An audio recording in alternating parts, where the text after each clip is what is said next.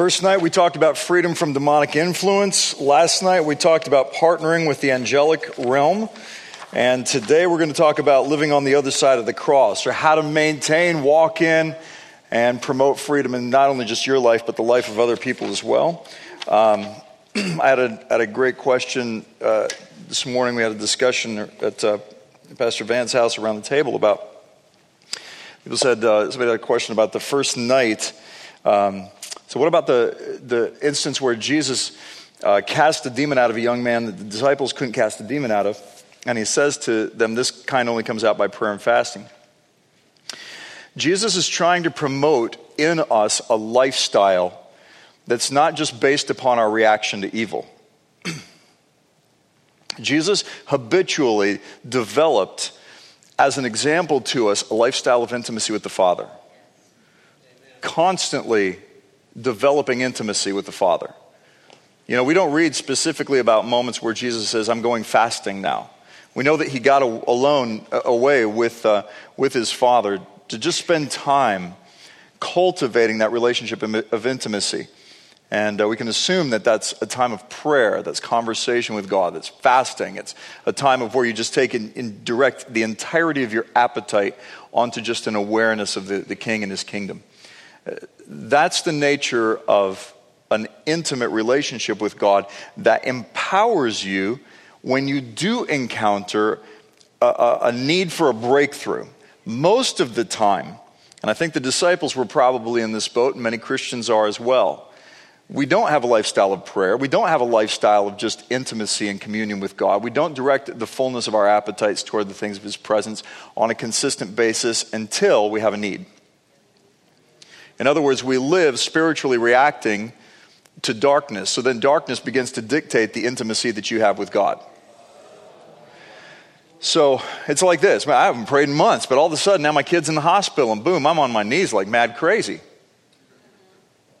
So when Jesus looks at the disciples and casts out this demon out of this kid and says, Look, this kind only comes out by prayer and fasting, he doesn't pray and fast in that moment prior to that, he had cultivated such a lifestyle of intimacy that he was fully empowered to be able to see breakthrough when he encountered a problem.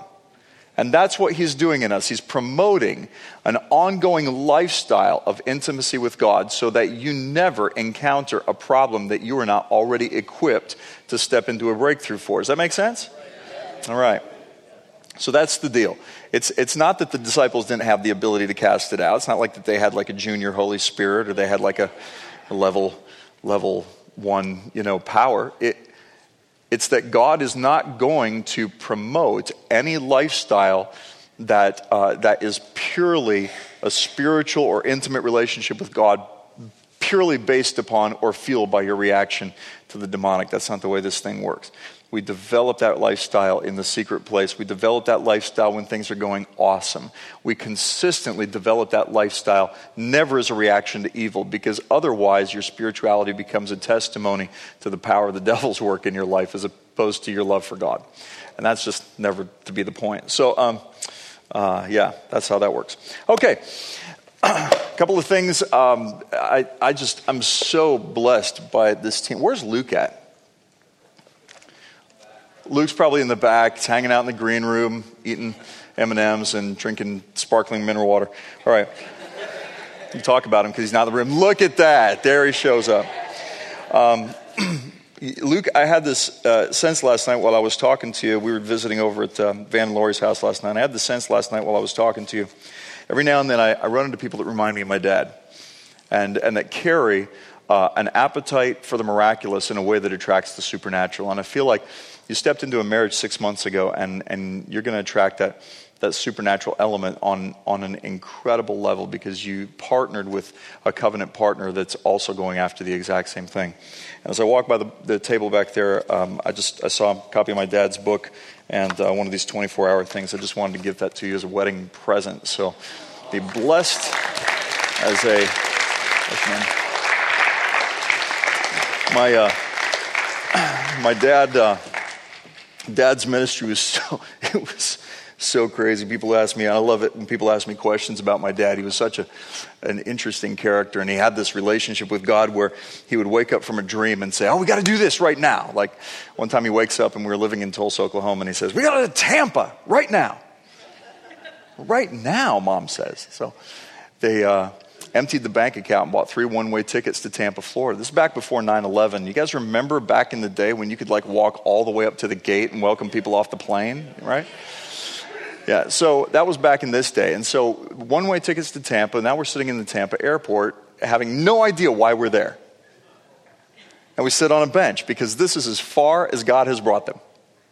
I remember just as a kid sitting there, I'm just watching, like going, what are we doing? What's happening right now? And not too long, here comes this guy, and he's walking through the airport like this. And he walks up to my dad and says, Are you a minister?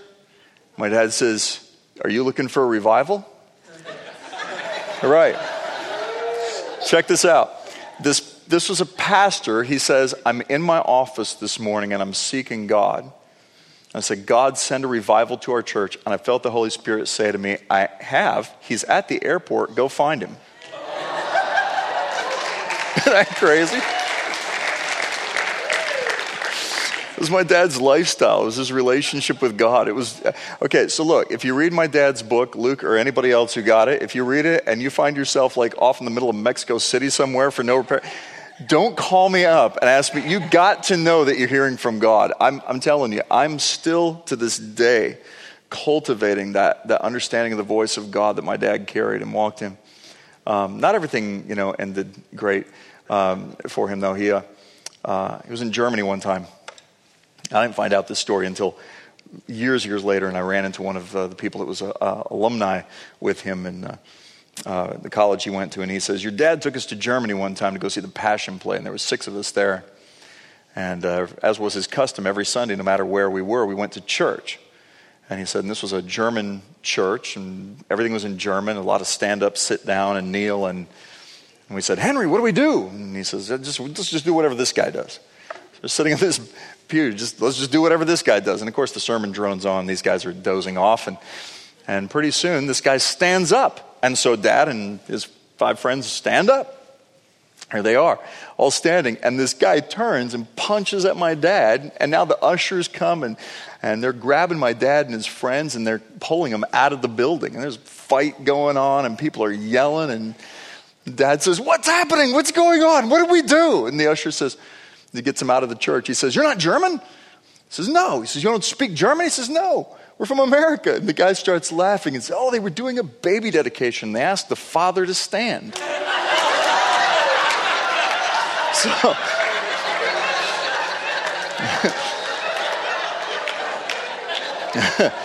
so, yeah. Which apparently doesn't go over well in Germany. So, so that was dad. Uh, probably the most radical story I experienced with mom and dad was he wakes up one morning and says, God told us we're supposed to go to Hawaii. And, uh, and so he does. They, they, they emptied they, all the money they had in the bank was just enough to get three one way tickets to Honolulu. And so uh, we find ourselves in Honolulu standing downtown. Somehow dad gets a ride from the airport. Now, I've got no money. And uh, listen, you've got to know you've heard from God. And just understand this. You can't just run a hunch here. You've got to know you've heard from God. Dad's standing downtown, suitcases, looking around. Sun's going down, and we have no place to stay, and we have no money. Here we are, homeless in Honolulu. Not bad, but not ideally. Dad runs across the street and he grabs a hold of this guy out of the crowd and he simply says, You have a place for us to live. And the guy said, well, Isn't that interesting? I own an apartment complex right over here. We just had one come available. He says, A long waiting list for it, but well, since you're here and I've got the keys, might as well take it. So it's going to cost you 150 bucks for the week, and, and uh, uh, I'll come by tomorrow and pick up, uh, pick up the. How long do you want to stay, Dad? So at least a week. So come by tomorrow and get the, uh, get the rent. And so uh, it's a long time ago. And so uh, uh, dad takes the, the keys, and, uh, and here we go, and we check in to this essential, essentially a hotel room. but it's a block off the beach and, you know, right there. And now we've got no money, but we've got a place to stay for the night. And dad says, um, God says we're supposed to celebrate. We're children of the king. So I asked somebody, what's the best restaurant on the beach? So Sheraton Waikiki at the time. And so dad goes, that's where we're going. So we go to the Sheraton Waikiki and sits down, orders a full meal. No money. Again, you got to know you've heard from God, right? I don't recommend this, right? And uh, at the end of the meal, mom gets a little nervous, and so she gets up and excuses herself to go to the restroom. But my dad would just sit there and he'd praise God. Hallelujah to Jesus. Praise the Lord. And uh, all of a sudden, the waiter comes up to him and says, Sir, just want to let you know, your meal's been taken care of tonight, and someone in the restaurant asked me to give this to you anonymous, anonymously and hands my dad uh, uh a $50 bill. He goes out of the restaurant, hallelujah, right? Walks out of the restaurant and meets my mom, who's just in tears, says, I go into the restroom, and this woman walks up to me and said, The Lord just spoke to me and said, I'm supposed to give this to you, and hands her a $100 bill free meal, luxury meal, and enough money to pay the rent. So the following morning, dad goes, Let's go to the beach. So we go to the beach, and dad ends up witnessing to a bunch of people, runs into a pastor, and we spent eight months in Hawaii doing ministry over there and, uh, and never lacked a single thing. And uh, pretty soon, really felt like it was time to go home. And so on the plane ride home, my mom, sitting there, begins to weep and says to my dad, Look, and they gave away so much. Dad just gave stuff away. If somebody handed him $1,000, he'd look for somebody must need it more than I do. He was just that mission mindset kind of a guy. And he just lived to give. But all of the money that they had accumulated and collected over there, the money they hadn't given away, but, but had, had, had hung on to, was exactly to the dollar amount, the amount of money that they had right before they left. They had that much money in their hands on the way home. So when we got back to Tulsa, Oklahoma, and got off the plane, it was as if they never went anywhere.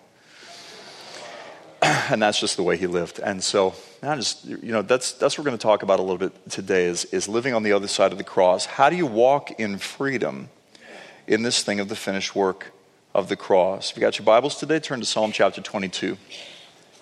I'm going to try to run through this relatively briefly today. Oh, by the way, if you picked up that red USB, I mentioned that there's notes, the angel notes on there, but uh, just realized last night somebody came up and said those notes aren't on there. And what I'm going to do is give those to Pastor Van. If you've got that red USB, you can get those from him, or you can email me directly at billvanderbush at gmail.com.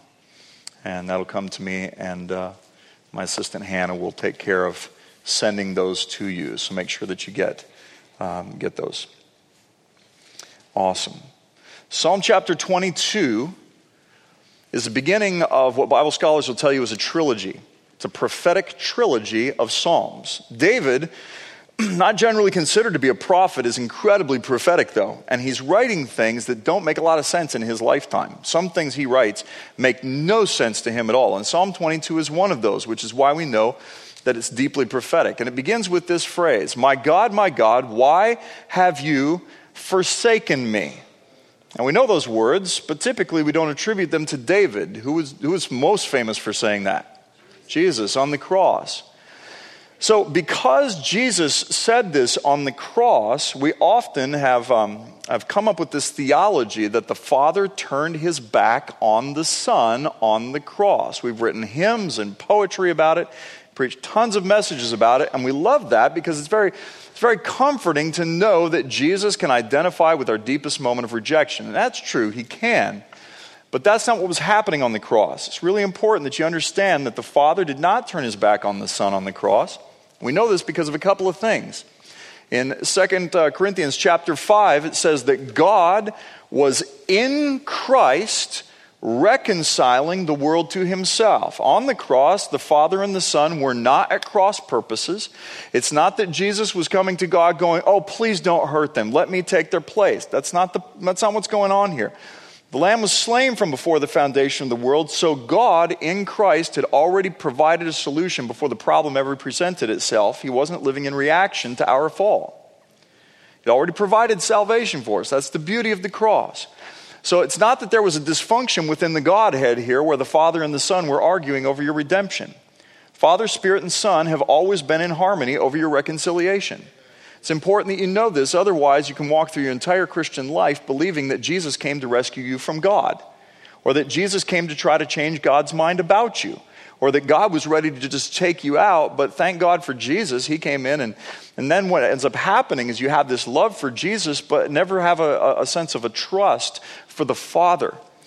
Right? So this is really a big deal that you catch that the Father and the Son were absolutely in harmony. 2 Corinthians 5 tells us this. But even more than that, what Jesus is doing on the cross is he says, My God, my God, why have you forsaken me? Every Jew standing there at the base of the cross would have known what he was doing. He's quoting Psalm 22 1. If you're a good Jew, you know the Psalms by heart. You've had these Psalms for hundreds of years, they've been passed down to you in tradition.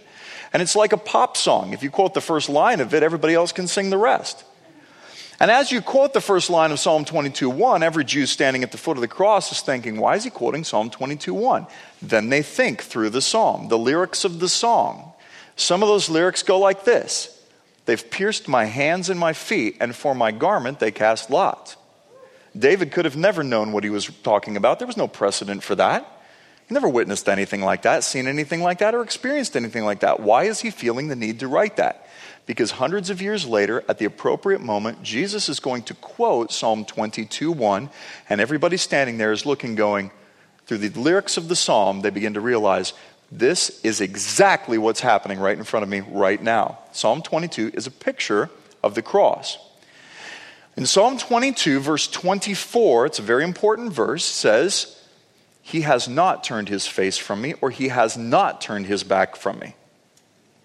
Catch this. See what it says. He has not abhorred the affliction of the afflicted. He hasn't turned his face from me. He hasn't turned his back on me. And when I cry out to him, he answers. The difference between Psalm 22:1 and Psalm 22:24 is a shift in perspective. And this is what we can identify with the most. There is a listen to what I'm about to say. There is a big difference between feeling forsaken and being forsaken. Right? What Psalm 22 and the message of the cross demonstrates is this it doesn't matter whether you feel forsaken of God as long as you realize you never are forsaken. Right? We've all felt this place of, my God, my God, why have you forsaken me? Like, what is happening? God, you... it's Jesus in the boat and he's sleeping. You guys remember this? Jesus in the boat and he's sleeping. Everybody's heard this story, and the disciples are up and they're, they're, they're scared to death because they're going to drown, right? They feel like the wind and the waves are going to take them over.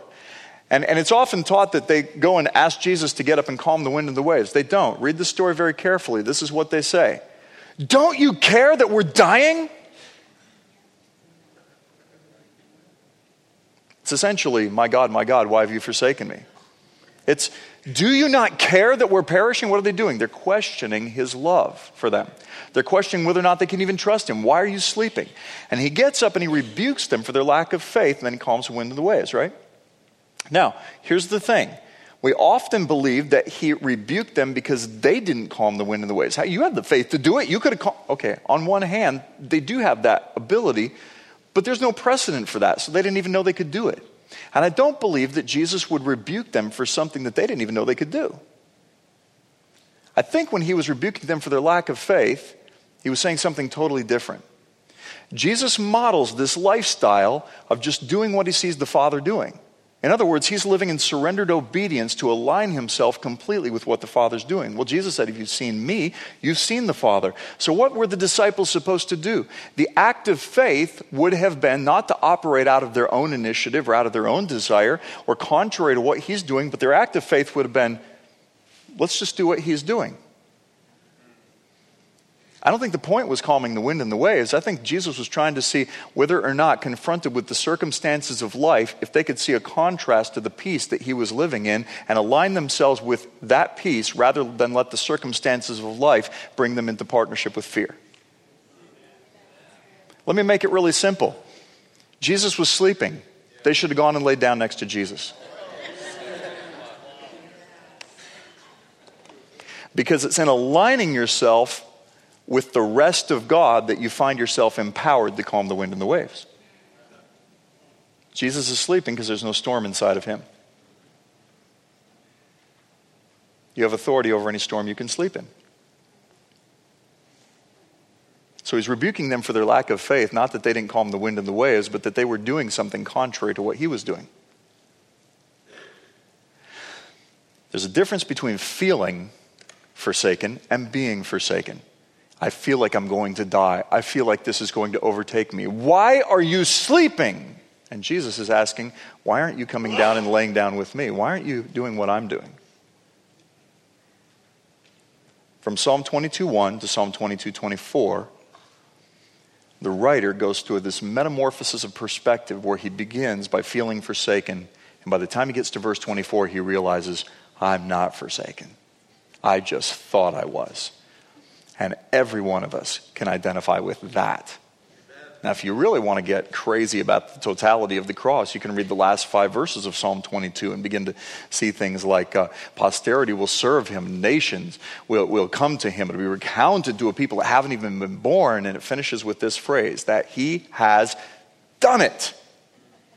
First words of Jesus on the cross, My God, my God, why have you forsaken me? Last words of Christ on the cross, it is finished. Psalm 22 is a prophetic picture in graphic detail of everything that the cross accomplished.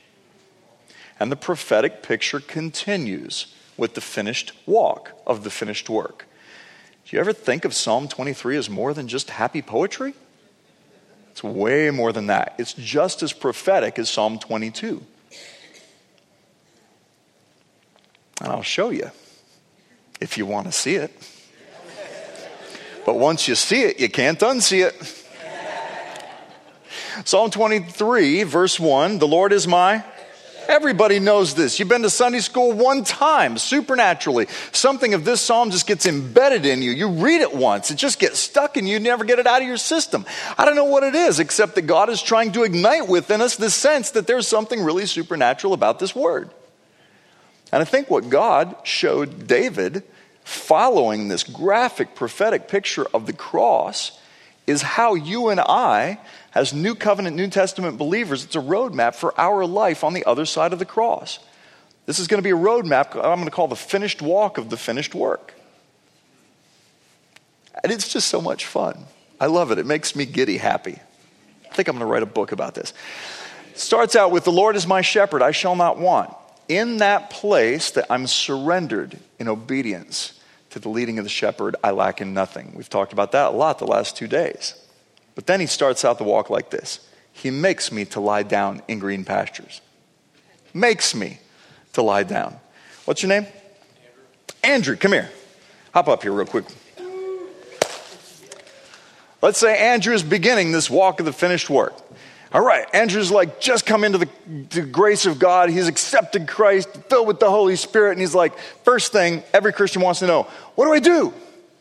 Get me to work. I want to do something, be productive and fruitful for the kingdom of God. And this is what you hear God say lie down. Lie down. It's okay. Andrew, you can do this on your own, or I can make you to lie down in green pastures. Come on. There we go. Let's go. Come on. Yeah, yeah, you're going to go ahead. There we go. Just like that. Excellent. Fantastic. this is the way you begin the finished work. You begin in rest. Everybody say the word rest. rest. That's it. This is the posture that you start with. Well, maybe God, you don't understand how things work in this life. See, I work, and then rest becomes the reward for the work that I have done. No, that's not the way this works. In the gospel, in the finished work of the cross, you begin from a posture of rest. Always. You begin with rest. So uncomfortable. How can I be productive while I'm just lounging? I don't, I don't get this. Leave him sit here for a second. This, this is how you and I begin a lifestyle of reliance and trust and obedience and surrender that ultimately bears fruit. Because when I become fruit bearing from a posture of rest, it produces no pride in me, pure gratitude, because I can't take credit for something I didn't do. That's the beauty of beginning in rest, is that you can't point to your work and say, look what I did when fruit begins to just be an organic overflow of a life of surrendered rest, then you're just like, thank you, Jesus. You made me look like a genius, but I can't take credit for any of this. Thanks, man. All right, give him a hand. Good job. So, step one, you begin in awesome. Now, we don't just stay in rest. Finally, you get up and says, He leads me beside still waters. Jesus has an interesting relationship with water. He either walks on it or turns it to wine. It's fascinating how that works. Jesus' very first miracle, by the way, in John chapter 2, he goes to this wedding at Cana. You guys remember this? And, uh, and, and they've run out of wine, not because they poured it all out on the ground. All right? Understand, Jesus' very first miracle is when his mom demands that he make more wine for a group of people who have already emptied everything they've got. You can almost see Jesus' reluctance, like, Mom, you don't understand. 2,000 years from now, there's going to be entire groups of like Christians that are debating about this. It's going to be, oh, it's so much controversy. It's just going to, okay, fine, we'll go with it. And what Jesus does is he says, okay, see these six water pots, 20 or 30 gallons apiece. Water pots, six, the number of man. See these water pots for the purification of the people coming to the ceremony, coming to the wedding. What was that? It's hand washing pots. You got a wedding filled with drunk people, and now you've got hand washing pots, and he's going to use those. And he doesn't say dump the dirty water out, he says top them off. And then he says this phrase draw out now. When they draw out, it's the best wine anybody's ever drunk. What is he purposing to do? He's purposing to fill man, mankind, who thinks you're just filled with dirty water because everybody's gotten their hands into you. He's taking and turning what you think is worthless inside of you into the greatest new wine that's ever been. That's how he does it. Awesome. Love that. That's just an extra. Okay. Back to Psalm 23. Let me see if you remember. You begin in. Okay. But now you walk beside still waters. Now, from that posture of rest, you're empowered to release peace everywhere you go. That's the deal. A posture that begins in rest does not walk in strife, does not walk in stress, does not walk in, in striving. Nothing you ever get from God ultimately will come through striving. It always comes through surrender. A lot of times people will say, but you don't know, man. I like pressed in and I, and I sweated and I, oh, and, I, and then I'd say, well, how did that work out? Uh, man, I just finally came to the end of myself. It's like I had nothing left. And then the breakthrough came. So, you know that little spot between you kind of came to the end of yourself and the breakthrough came? That little spot right there is called rest. And if you start there, you'll actually save a lot of time.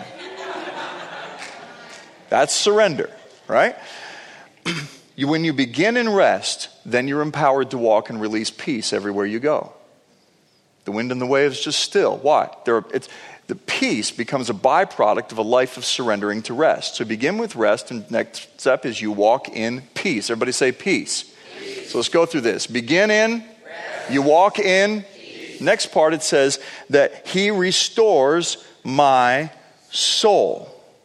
Now, the soul is often defined and very simplistically defined as the mind, the will, and the emotions. Way, way, way more than that. But for the sake of time, we're just going to keep it at that definition. Understand that if our mind and our will and our emotions come into a place of restoration, it's because He's done it. He's taken us through a journey and a process where He is. Re- Understand, this is why I call this the finished walk of the finished work. You'll notice a pattern as we go through here. He makes, He leads, He guides, He restores, He, He, He, He, He. Who's doing all the work here? He is. What are you doing? You're just along for the ride. You're not a passive uh, uh, observer, you're an active participant, but He's the one that's doing the work. And He empowers you to do everything He's doing so that you never burn out. That's why I say you only burn out when you're the fuel. It's a good one to write down. That'll tweet. That's a good word right there.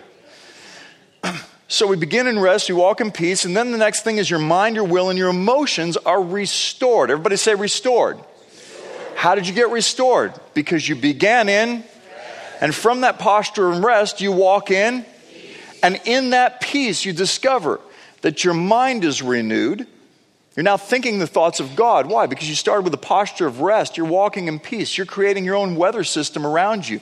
You're shifting the atmosphere around you because the atmosphere in you has begun in rest and walked in peace from a position of being surrendered to the Good Shepherd. Now my mind is restored. My mind is renewed. I'm thinking clearly. My will is restored. I'm starting to make choices out of alignment that comes from a posture of surrender. I'm watching what he's doing and I'm doing that. If he's sleeping in the middle of the storm, it's exactly what I'm going to do. My emotions are restored. Understand that Jesus had emotions. He felt deeply. When he goes to Lazarus' funeral, it's crazy. You know, he's never late, but he's never early either, and that always bugs me. It's like he's four days late to a funeral, but nothing's going to happen until he gets there anyway. And when he shows up, he knows what he's about to do and he knows what he can do. But he's actually stuck away from the funeral, stuck long enough to let Lazarus decompose to the point where nobody thinks he can come back. It's past that three day mark. And now he shows up and he sees their pain, and it says he wept with them. He's about to bring the answer. What is he doing? Stepping into their sorrow. This is the beauty of the love of Christ is that he steps into our story with us. It's almost like he lives this thing with us and empathizes with us in every moment of pain, blindness, and darkness to bring us out to a redemptive conclusion. It would seem like the better thing would be to keep us from pain. Paul says it like this and he knew suffering. I reckon the sufferings of this present time aren't even worthy to be compared with the glory that's to be revealed in us. God has such a value for the redemptive ability of His glory to erase every second of pain that you've ever tasted, felt, or experienced in your life. And He knows that for some reason, within the context of this world, that there are things that experiences will teach you, root out of you, that, that I mean, he could just zap you and just pull you out of a system or, or, or, or, a problem, or, but instead, he steps into it with us and then walks us out to a redemptive conclusion. Why? Because, because he wants to dance with you. The story of the prodigal son details this prodigal son comes to his father and says, I wish you were dead. I know that's not what it says in the story, but that's what you're saying when you ask an alive person for the inheritance that you're only supposed to get when they die. I want my inheritance now. Essentially, I wish you were dead.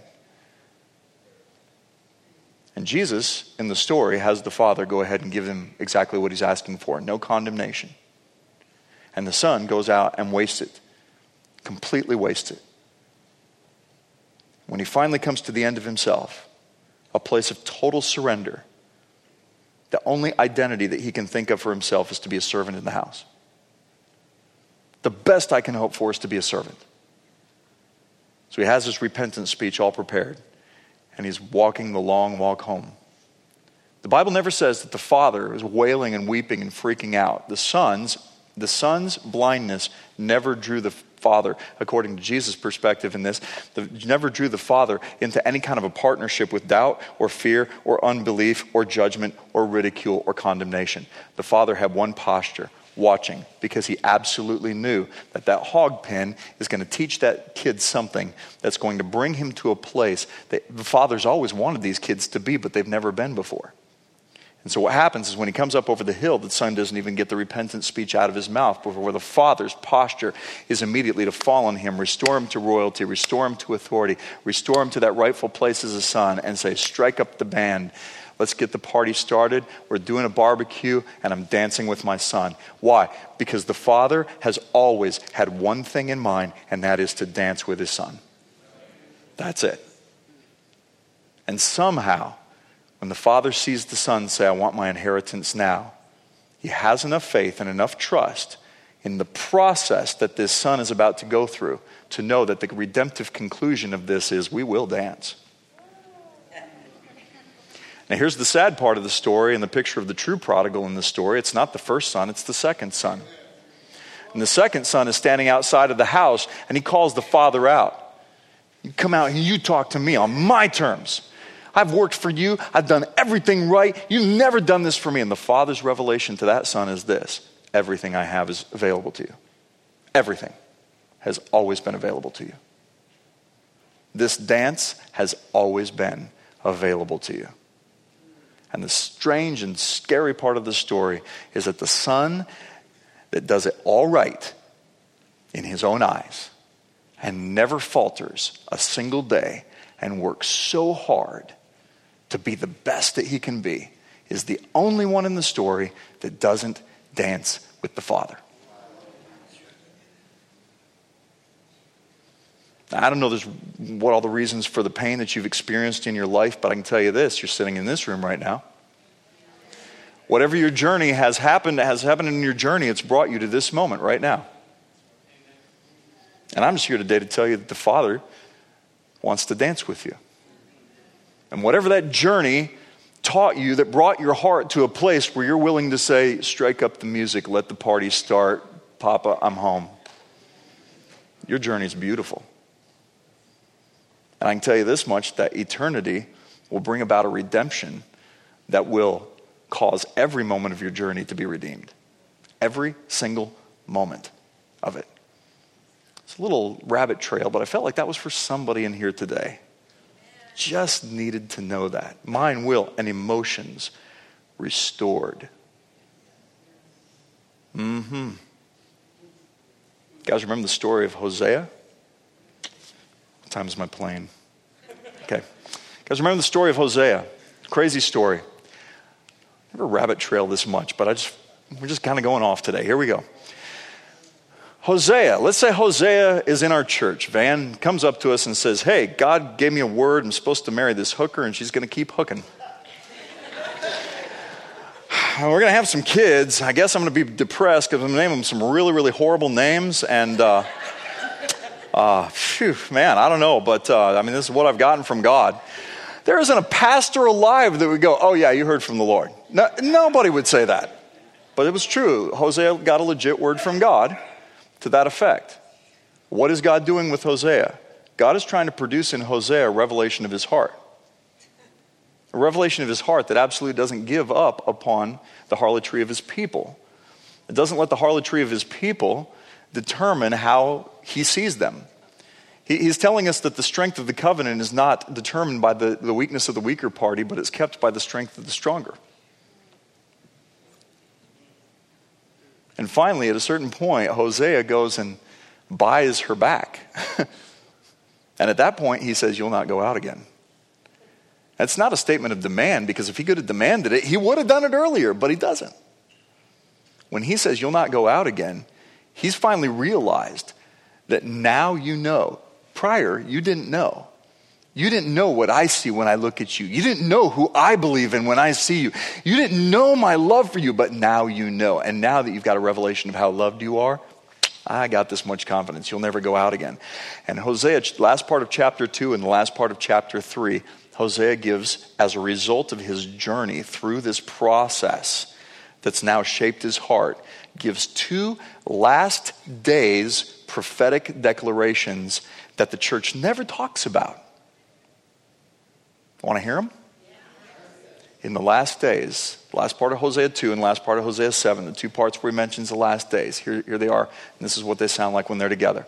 In the last days, I will pour out compassion on those who have not earned it.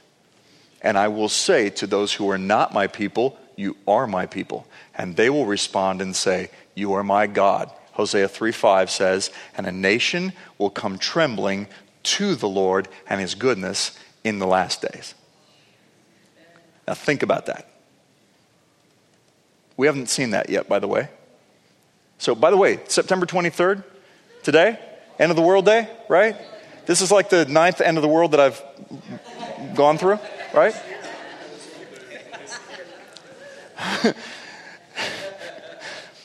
okay.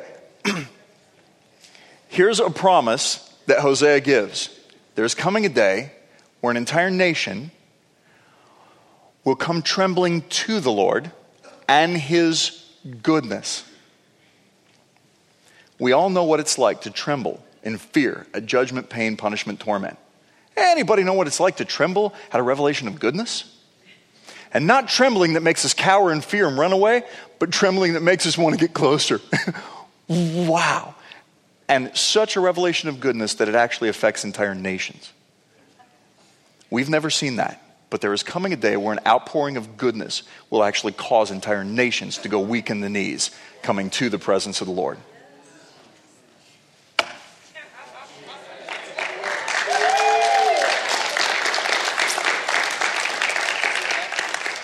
Just let that melt your brain. We're past all that. Listen, I grew up in the late great planet Earth era. we thought, I got the book, Jesus 88 Reasons Why Jesus is Coming Back in 1988. It made sense at the time. Because Israel became a nation in 1948, a Jewish generation's 40 years, 88, you do the math, it makes sense. We're rocketing up toward the end of the millennium. America and Russia, Reagan and Gorbachev going head to head. Nuclear arms are being built up. 88 was the deal, man. October, September of 1988. Man, that was the time. People were selling houses, standing on the hilltops, waiting for the tractor beam. I remember this. Well, that didn't happen. Then Y2K.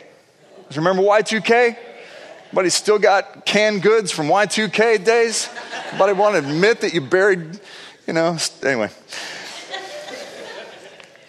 Listen, we've gone through all the late great planet Earths, the 88 reasons, the Y2Ks, the blood moons, the Shemitahs, and the harbingers. And we have nothing in our future that, that can, we can use as a fear mongering tactic to try to get people to come to Jesus on the basis of fear. It's got to be love and goodness, you guys. We've, we've gone past all the sign points.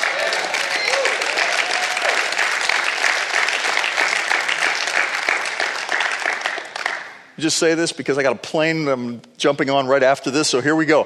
Fear sells books and fills altars, but it creates powerless people who name the name of Jesus as their Lord and Savior, but don't have the power to walk in because they didn't come to a relationship with the one who is love that casts out fear. There's two kinds of fear in the Bible. Psalm 111, people always quote this at me. Bill, the fear of the Lord is the beginning of wisdom. Gotta have the fear of the Lord. I said, which kind of fear are you talking about? There's two Hebrew words for fear that are translated as the English word fear. One of them is the word pakad. Pakad is a fear whose objects are imagined. It's off in the future, hasn't happened yet, but you're afraid it might. So you got to imagine worst case scenario and then prepare for that. It's, it's like a fear of punishment. And most Christians can't tell the difference between the fear of the Lord and the fear of punishment. That's pakad fear. That's not Psalm 111. Psalm 111, the fear of the Lord is the beginning of wisdom, is the word yirah. Everybody say yirah. Just fun to say. And yirah is a present tense encounter. It's happening right now with more glory, authority, honor, power, majesty, might, and wealth than you've ever tasted or experienced in your life. It's like you're walking down the road, no problem. You turn the corner, bam, you have a relationship, you have an encounter with God. Present tense encounter that produces a yirah. That's the fear of the Lord. Let's turn the verse around and make it more clear. A present tense encounter with the glory of God is the beginning of wisdom, the birthplace of wisdom. And I guarantee you, most people that come up to me and quote that from a place of fear mongering, pakad fear, fear of the Lord is the beginning of wisdom, are not having a present tense encounter with the glory of God. Why? Because in the presence of the Lord is fullness of joy. Next time somebody comes up to you sober faced, long faced, lower lip hanging down so far you could write the Lord's Prayer on it with a mop. Angry. Ah. Well, you know, we got to have the fear of the Lord. The fear of the Lord is the beginning of wisdom. Are you having an encounter with God? If you are, you should notify your countenance because in the presence of the Lord is fullness of joy. A lot of pakad is woven its way into what we call the gospel. That just felt good to say.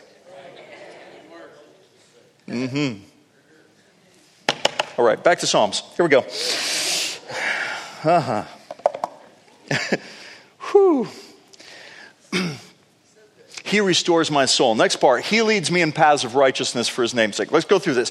We begin in rest, we walk in peace, mind, will, and emotions are restored. Those are the three words, all right? So we begin in, walk in, mind, will, and emotions are now, from that place, says, He restores my soul, leads me in paths of righteousness. Now, listen to this. We think righteousness is things we do to impress God. No. Righteousness has nothing to do with what you do. Righteousness is purely the byproduct of a surrendered life. Righteousness is not what you do, it's who He is. And when He came and took up residence in you, He brought His righteousness with Him. That is why you are the righteousness of God in Christ. You carry His identity. So now you're not trying to impress God with all of your works. Righteousness purely becomes a byproduct of a surrendered life. A life that began in and is walking in, and your mind, will, and emotions are. And now righteousness is just the byproduct, and this is your word surrender. Righteousness is the byproduct of? Yeah, from that place, you are equipped and empowered to give grace away freely. Mm hmm.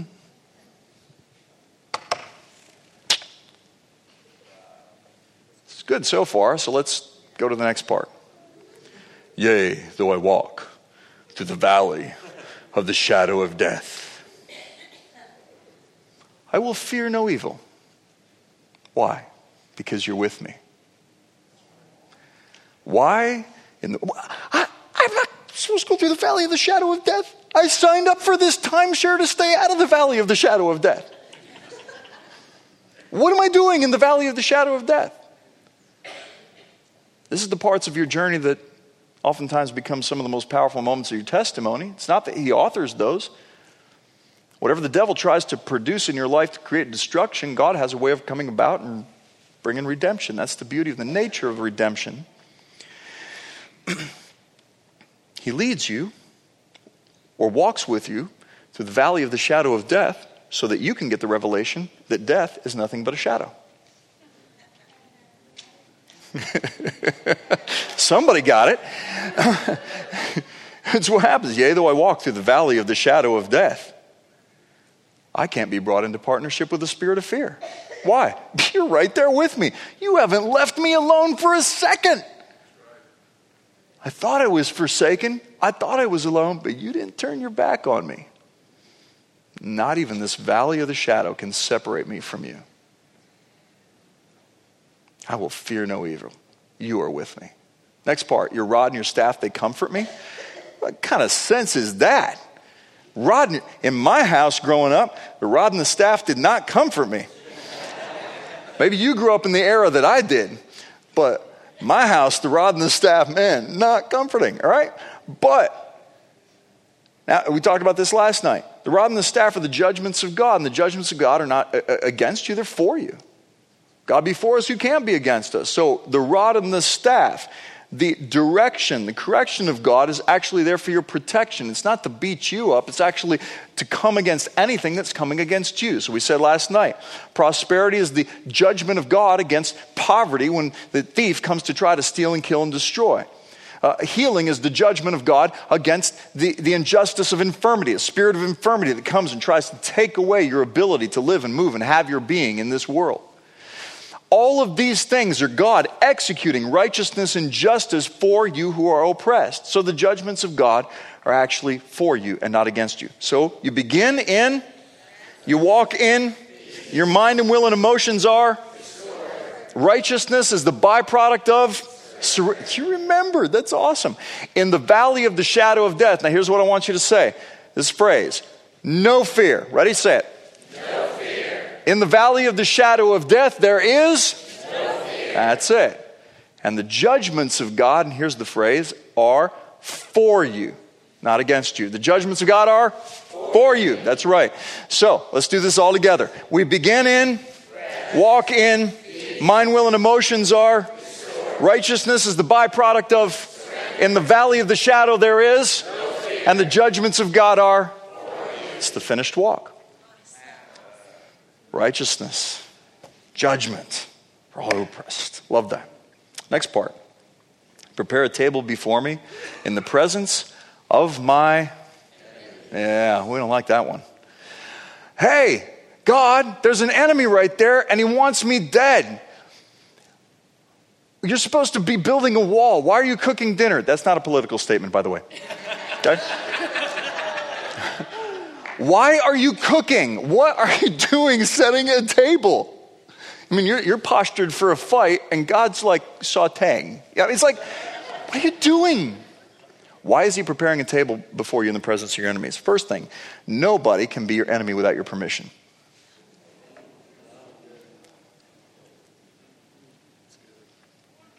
When Jesus tells the Jews, love your enemies, he's not talking to a, Western superpower with the largest nuclear arsenal on earth. He's talking to a genuinely oppressed people who are being systematically executed by, by a, a, an occupying authority. They're surrounded by people with swords and spears on all sides, surrounded by their enemies. They're having to live with their enemies. And Jesus looks at this group of oppressed people and says, Love your enemies. Bless those who curse you, and pray for those who despitefully use you. He's not telling them to be pacifists and let the world run over them. I think he's trying to reveal to them that the most powerful weapon that you ever carry will never be the one that you have in your hand, it's the one that you carry in your heart. So, why is he preparing a table before you in the presence of your enemies? Perhaps so that you can invite that person that thinks they're your enemy to a table, and at that place of that table, you become a living invitation to that person to discover their true identity as a person made the image and likeness of God, and in the process, that enemy discovers that he's actually your brother. You got two choices with enemies you can destroy them, or you can turn your adversary into your advocate. And this is the way things work with God. The ministry of reconciliation, 2 uh, uh, Corinthians 5 that God in Christ, not counting our trespasses against us, reconciled us to him to himself and now has committed to you and I the exact same ministry of reconciliation. Now, how did he accomplish a ministry of reconciliation? By not counting our trespasses against us. That's why I say that nobody can be your enemy without your permission. What if you looked at every person, you refused to allow any trespass, any sin, any offense, any, anything that they ever did to be put into an account against them? Peter underwent a radical transformation in Acts chapter 10. I won't get into this too, too deeply, but let me just touch on this. Peter, all the way up through Acts chapter 10, is a bona fide racist, which is fascinating because Jesus leaves Peter in charge, which tells us that Jesus has enough faith in the process that Peter's about to go through that he's going to undergo a transformation in his life that can entrust him with authority even though he still has issues, which ought to give every single person in here tremendous hope. And in Acts chapter 10, Peter is standing on the roof of the house of Simon the tanner, a guy named uh, Cornelius, a Roman centurion, the enemy that Jesus was talking about that we were supposed to love. Cornelius has gotten a vision from God that he is supposed to call for Peter to come to, to his house. Peter gets this vision from God on the roof uh, of, of basically a play that happens where, where all of this unclean stuff comes down in a bed sheet, and it happens three times. It's like God is saying, Peter, arise, kill, and eat. There's bacon in this thing, you know. And seriously, it's bacon. 2,000 years from now, people are going to put this in everything, even ice cream. It's going to be awesome, right? And Peter goes, Peter hears a word from God. He knows who's speaking. And here's what he says No, Lord. What is God doing? He's confronting Peter with a choice between his voice and his tradition. which confrontation is always happening to us, by the way. Voice of God versus the tradition. Right? And in that moment, Peter, leader of the church, says, No, Lord, I'm going to actively, actively reject the voice of God in favor of my tradition. Now, God teaches him a valuable lesson, and Peter goes to Cornelius' house, and he makes this statement to this group of people that he was prejudiced against. It's not even lawful for me to be in here with you.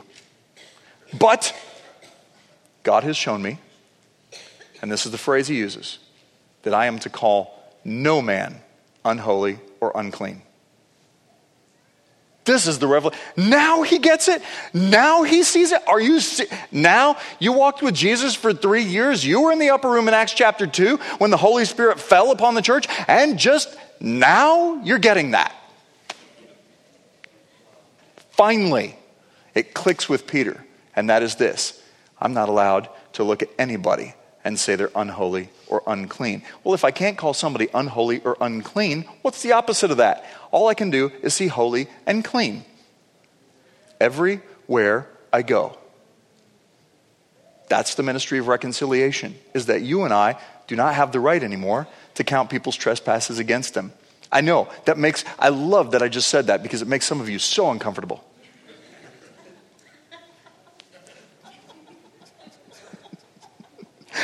If you catch what I just said, it will absolutely liberate you because you're thinking, wait, I should retain the right to judgment and punishment. I'm a Christian. I am a royal priesthood, a chosen generation. I'm peculiar, and I get to sit in a seat of judgment over everybody.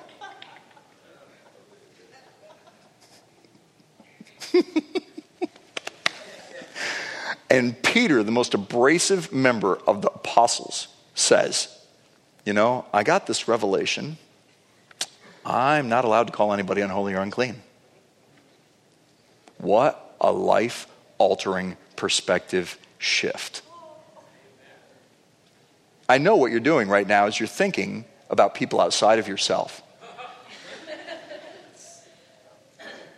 Do you understand that you're included in that anybody? You are the hardest person to forgive. And the deal is this next time you look in the mirror, you cannot think, speak, or say anything that would label you as unholy or unclean.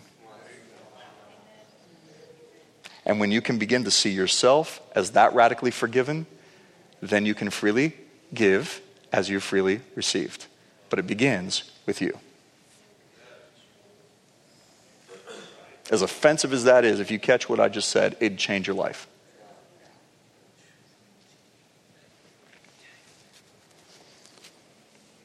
Prepare a table before me in the presence of my enemies.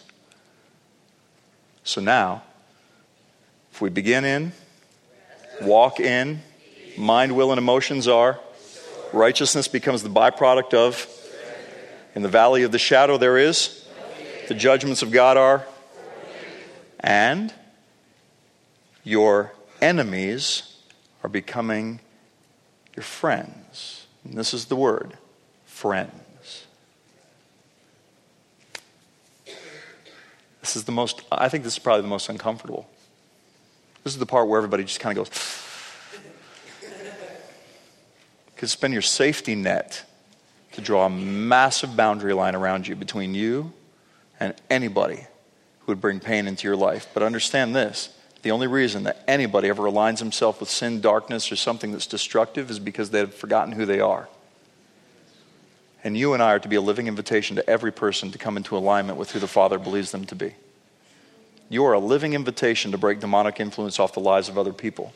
You thought that this whole seminar and this whole conference was just about breaking demonic influence off of you. You are free to set others free. And if your freedom exists for you alone, you've missed 50% of the point of this. You walk out of this and you experience freedom, but you're unwilling to give it away, then you're like that servant that goes to the master and says, Oh, I'm in so much debt. Please, please give me a, give me a chance. And the master goes, Sure. I'll forgive it. And then that servant goes out and grabs one of his fellow servants by the throat, who owes him just a little, and says, Pay me everything you owe. I'm going to cast you into tormentors.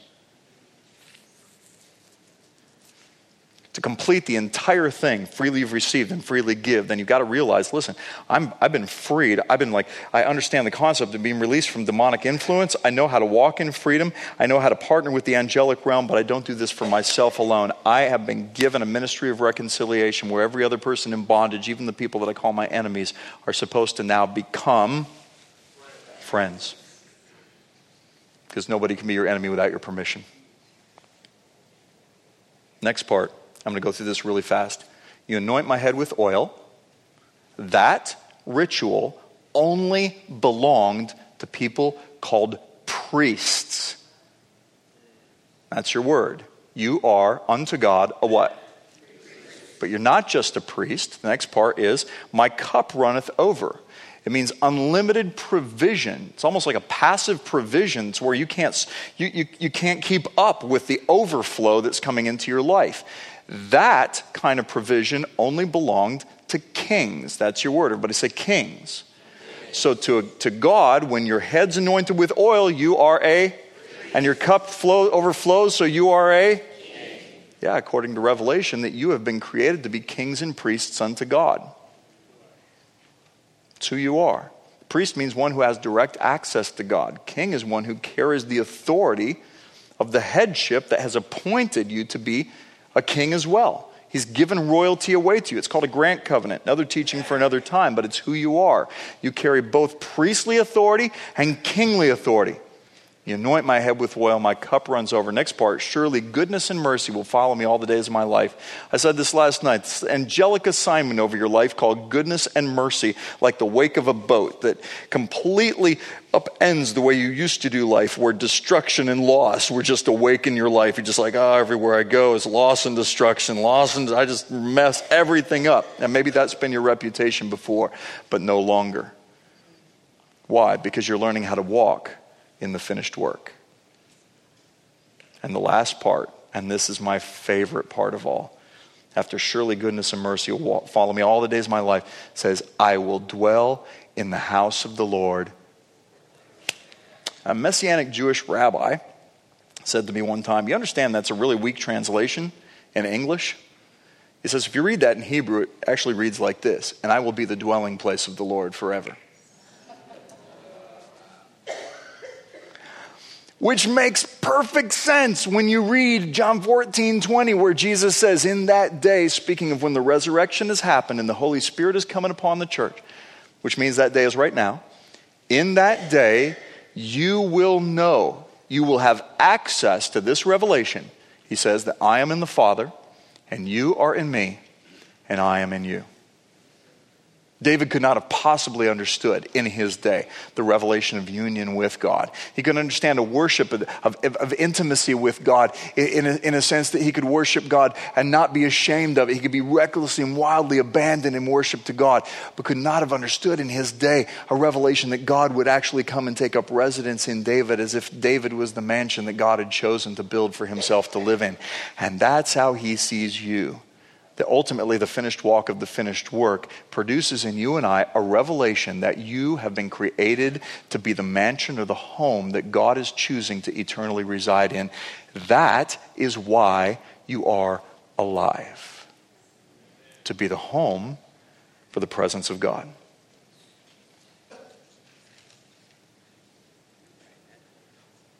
Say, well, the Bible says he won't give his glory to another. That's true. And that would apply to you if you're another, but you're not. You're in Christ. When Jesus, the glorious one, came and took up residence in you, he didn't leave his glory outside. He brought it with him into you, which means you are glorious. You can't help it. You're stuck with it. Deal with it. Be glorious. Ephesians chapter 3 and verse 21 and 22 goes like this Now to him who is able to do exceeding abundantly beyond all you could ask or think. Ephesians 3 21 22. Now, to him, Paul says, who is able to do exceeding abundantly beyond all you could ask, that's beyond the reach of everything you have the intelligence to pray for. He wants to go beyond your wildest prayer or think. That's beyond your wildest imagination. Paul says that the intention of God is to actually go beyond your craziest prayer and your wildest imagination. To him who's able to do exceeding abundantly beyond all you could ask or think, he's not doing it outside of you. says, according to the power that works in you. This is God in Christ revealing to Paul by the Holy Spirit, it is my intention to blow your mind from the inside out. I'm going to go beyond you, but I'm going to do it from within you. And what is he doing? He's breaking off all the lies, labels, and limitations that have ever been placed upon you. You got to see this for what it is. This make you truly happy. He's looking at you going, I'm going to blow your mind. I'm going to go be, you, you can't outpray me. There's no chance that you can pray a prayer that God goes, whoa, okay? Hang on a second now. Back that up, all right? You've like way overestimated my ability here, all right? He wants to outdo your craziest prayer, and he wants to overshoot your wildest imagination. According to the power at work in you, here's the phrase, ready? To him be glory, are you reading it? In the church. What? Yes, to him be glory in the church. That glory empowers you, empowers you to walk out this finished work. See, here's the deal the finished walk of the finished work. You begin in rest, walk in peace, mind, will, and emotions are restored. Righteousness becomes a byproduct of a surrendered life. In the, in the middle of the valley, there's no fear. Judgments of God are for me, not against me. My friends are becoming my enemies. I'm a priest and a king unto God, and I'm the dwelling place of God forever. Where does that take me? Into the fullness of this revelation, and that is the one that we don't understand from the New Testament. We're still trying to wrap our mind around, and that is that we are more than conquerors through him who loved us. How can you be more than a conqueror? If I've conquered, I can't get any beyond that. I mean, it's like I've, I've won. What can I do beyond that? Being more than a conqueror is like anybody. Anybody watched the, the big boxing match the other night? Anybody want to admit that they did? Conor McGregor and Floyd Mayweather, three hundred million Conor got 100 million for losing. I'd take a right hook from Floyd Mayweather for $100 million. Look, even if it took me six months to eat solid food again, that's $100 million, all right? Maybe I can't spell my name afterwards, but come on, you know? I'd compromise a couple of brain cells for $100 million. My goodness. It's amazing. Okay, so here's the deal Floyd Mayweather is in the ring and he goes 10 rounds with Conor McGregor before he knocks him out by a TKO. He's getting beat like mad crazy, right? They're, they're beating each other up. They're bloody, faces all puffy. It's going to take him a while to recover from this bout. Floyd Mayweather gets done with the fight. They raise his hand in victory and hand him a check for $300 million. Floyd Mayweather is a conqueror. Then his wife steps in the ring and he hands her the check.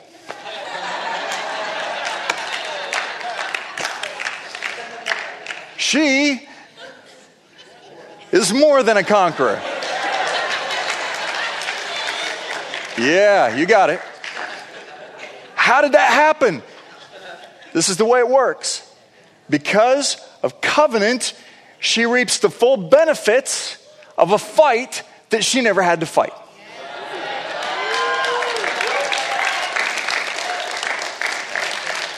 She never broke a nail, messed up her makeup, her hair is fine, and she reaps the full benefits, and she never even swung a punch. And that's the deal. That's why the Bible says that we are more than conquerors through Christ who loved us. In his love, took all the punches, swung all the punches, absorbed in himself all of the wrath of humanity, all of the wrath of God. there's no more wrath left to be poured out. Why? Because he's taken it all upon himself. He's taken all your shame so that you never have to feel any, any shame ever again. You never have to be ashamed in the sight of God. Why? Because he's absorbed it into himself. He's taken all the judgment into himself. In John chapter 12, ah, hmm. John chapter 12, there's this great verse. says, says uh, If I be lifted up from the earth, I will draw all men unto me. It's John 12, I think 34, 35, somewhere in there. Anybody remember that verse? We've made songs about it. If I be lifted up from the earth, I will draw all men unto me. The word men is actually, and you look in your Bible, you'll see that it's italicized. It's not actually in the original. The word men isn't in there. Uh, uh, translators added the word men to try to make sense of the verse, and they told you that they did. That's why they italicized the word in your King James. If I be lifted up from the earth, I will draw all men unto me. It's try to hopefully make clarity out of it. But they're telling you, oh, by the way, this isn't in the original. Let's take the word out and read it in context. The verse before it goes like this Now judgment has come into the world. Now the ruler of this world is judged. But if I be lifted up from the earth, I will draw all unto myself. In context, he's not talking about people, even though he wants to draw, true. But what he's talking about in that verse is judgment. Judgment is coming to the world. The ruler of this world is judged. But if I be lifted up from the earth, I will draw all judgment into myself. Now we get make sense out of the verse right before John 3:16 and John 3:14 where Jesus says, "As Moses lifted up the serpent in the wilderness, just like that must the Son of Man be lifted up, that whoever believes in him will not perish but have eternal life." And the story he's talking about is back in the Old Testament when Israel's grumbling and complaining, and snakes just appear and start biting people and they're dying. And Moses goes, God, these people are dying under the weight of judgment. What do I do? And God says something makes no sense at all. Take a brass serpent, put it on a pole, stick it in the middle of the camp, and anybody who looks at it will be healed. Now think about that. I'd be like, wait a minute. Okay, time out. Should we do a class on why that works? Or how do they have to look at it? Do they have to, do they have to like it? Um, Uh, do they have to like receive? No, no. They just have to see it. Moses, all they have to do is see it. Really? That, that's it. Yeah, don't make this complicated, Moses. If they just see, they'll be healed. People are dying from snake bite. They don't even know why the serpent's up on the pole. They don't have a way to, there's no mass email that went out across the camp. They have no idea what's going on. Moses just sticks it out there, and these people just look up and they glance, and what ends up happening? The venom from the snake bite that's killing them from the inside out, sucked up onto that serpent, and suddenly they're standing there healed. Have no idea reason why. What's just happened right now? What did you do? I looked over at that. Person after person after person is healed, and the nation is saved. When Jesus goes to describe what he's about to do on the cross, he says, That is me. What's the thing that's killing you from the inside out? Judgment, punishment, guilt, and shame, the fruit of the fall. And when you see him for who he truly is, all that judgment that's killing you from the inside out, shh, up onto that cross. And now, all the poison the poison of self hatred, the poison of unforgiveness, the poison of bitterness and sin, and darkness and blindness and demonic oppression. Suddenly, shh, and now you're left standing there totally healed, have no idea what happened. How did this happen? What did, I just, I don't know. I just looked at him. You want to be healed? See, look, see him. Look, you want, you want to be free? See him. You want to know who you are? See him. You want to get free from the guilt and shame? See him. Because every time you see him, you get a revelation of who you are, because you're made in his image and likeness. And that's why the gospel is such good news. Because ultimately, the culmination of this entire event of freedom is that you and I get to learn how to walk in this thing not just a one time event just for you. It's given to you to give away, and you get to learn how to walk this thing out. It becomes daily, so every single day you get up and you go, God, I just surrender to the rest of your presence. I, I purpose to walk in your peace, releasing peace. God, I just know that you right now are restoring my mind and my will and my emotions. Some of you are going to like realize you're going to save so much money on counseling my mind, my will, and my emotions are restored. Whoa, righteousness is the byproduct of just a life of surrender. I just, I'm just, I'm, I'm acting righteous because I'm surrendering to just do what you're doing. And I can't take any credit for this. And, and here I am in the valley of the shadow, but there's no partnership with fear. Why? Because you're right here with me. Death is nothing but a shadow. So just as I walked in, I walk out of the wilderness in the power of the Holy Spirit. Your judgments are for me, not against me, because you took all of my shame, my guilt on the cross, and now you're for me. Look at my enemies. My adversaries around me are now becoming my advocates, and their hearts are being turned towards me. And I'm positioned to be a living invitation for this world to change their mind about who you are and see themselves as made in the image and likeness of God. I walk in royalty and priesthood, and I realize I'm the dwelling place of your presence forever. And that's how you walk in freedom consistently all the days of your life into eternity. Stand with me. Father, I pray that today there be a release of supernatural freedom over this room. God, that from this point on, that Psalm 23 would become a roadmap of the finished work. And I, and I recognize there's people all over this room that are on various places in that roadmap, some of them many times throughout the day. Those of you who've been living in the valley of the shadow, can I tell you that you're stepping out of it? You're stepping out of it. Most encouraging number in the entire Bible is the number 41. Did you know that? There's tons of 40s in the Bible. 40 days and nights it rains. in the ark. Noah comes to, or Jonah comes to Nineveh and says, 40 days, Nineveh will be overthrown. Moses is on the backside of the desert for 40 years before he sees a burning bush that alters his destiny. Israel's in the wilderness for 40 years before they step into the promised land. Jesus is in the wilderness for 40 days and 40 nights before he walks out in the power of the Holy Spirit. Goliath taunts Israel for 40 days before David steps up and kills the giant. Everybody knows about the 40s. You know what nobody ever hears about? The 41. Because 41 is the number that represents the time when grace is released over Nineveh. People walk into the promised land. A person's destiny is restored. You walk out of the wilderness in the power of the Holy Spirit. Listen, all, all the giants end up falling in your, in, in your world on 41. That's the deal. And some of you right now, you came to this conference because you're in a 40. You didn't know why you were here, but you're in a 40. But can I tell you that your 41 is on its way? Yeah. Yeah. How many of you, you know what I'm talking about? You, you've been in a 40 lately. Yeah. Some of you? Keep your hands up. Wow, look, see, you're not alone. 40 can make you feel isolated, but your 41 will come. Your 41 will come. Stretch out your hands to the Lord today. Father, I pray right now for just the divine, overwhelming sense of victory.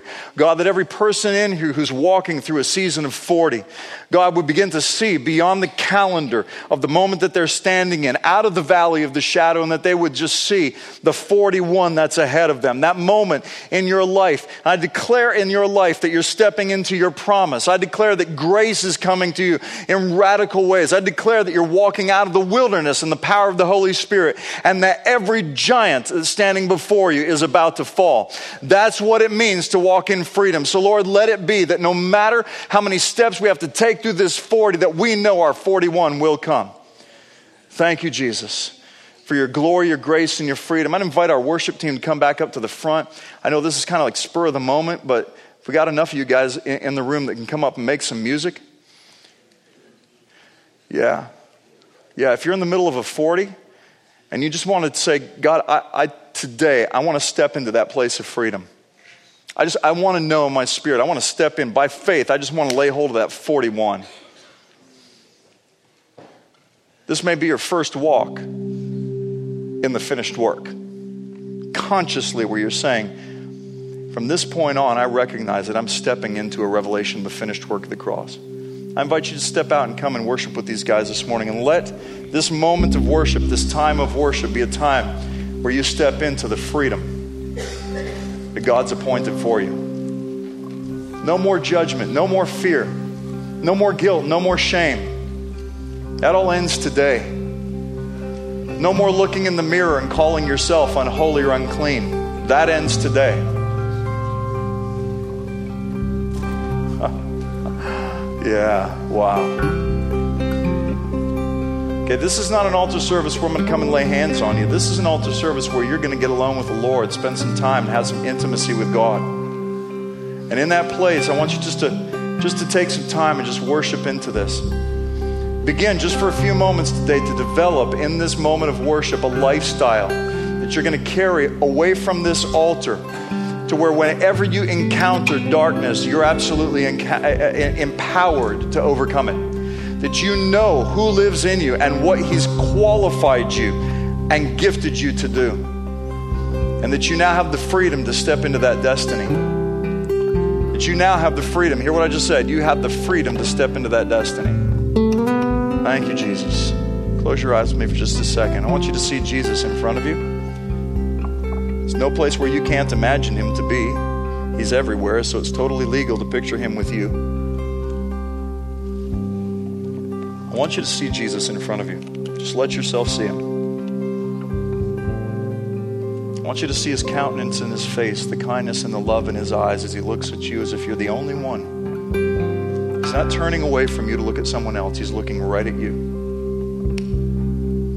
I want you to notice his open hands as He reaches out to you to take you by the hand and invite you on a journey with Him, I want you to just let that childlike imagination take you somewhere. Let Him show you some things today. Some of you, He's going to speak some words. Let Him speak to you today. Some of you, He's going to unveil something before you. tell you something about yourself that He thinks about you. Maybe you've never thought about yourself. Yeah. Some of you are like, I don't understand. How does, how does this work? Isn't this just my imagination? God wants to awaken to you a revelation of that childlike wonder that draws you into a place of knowing how loved you are by a good Father. Thank you, Jesus, for your grace. Let's worship together.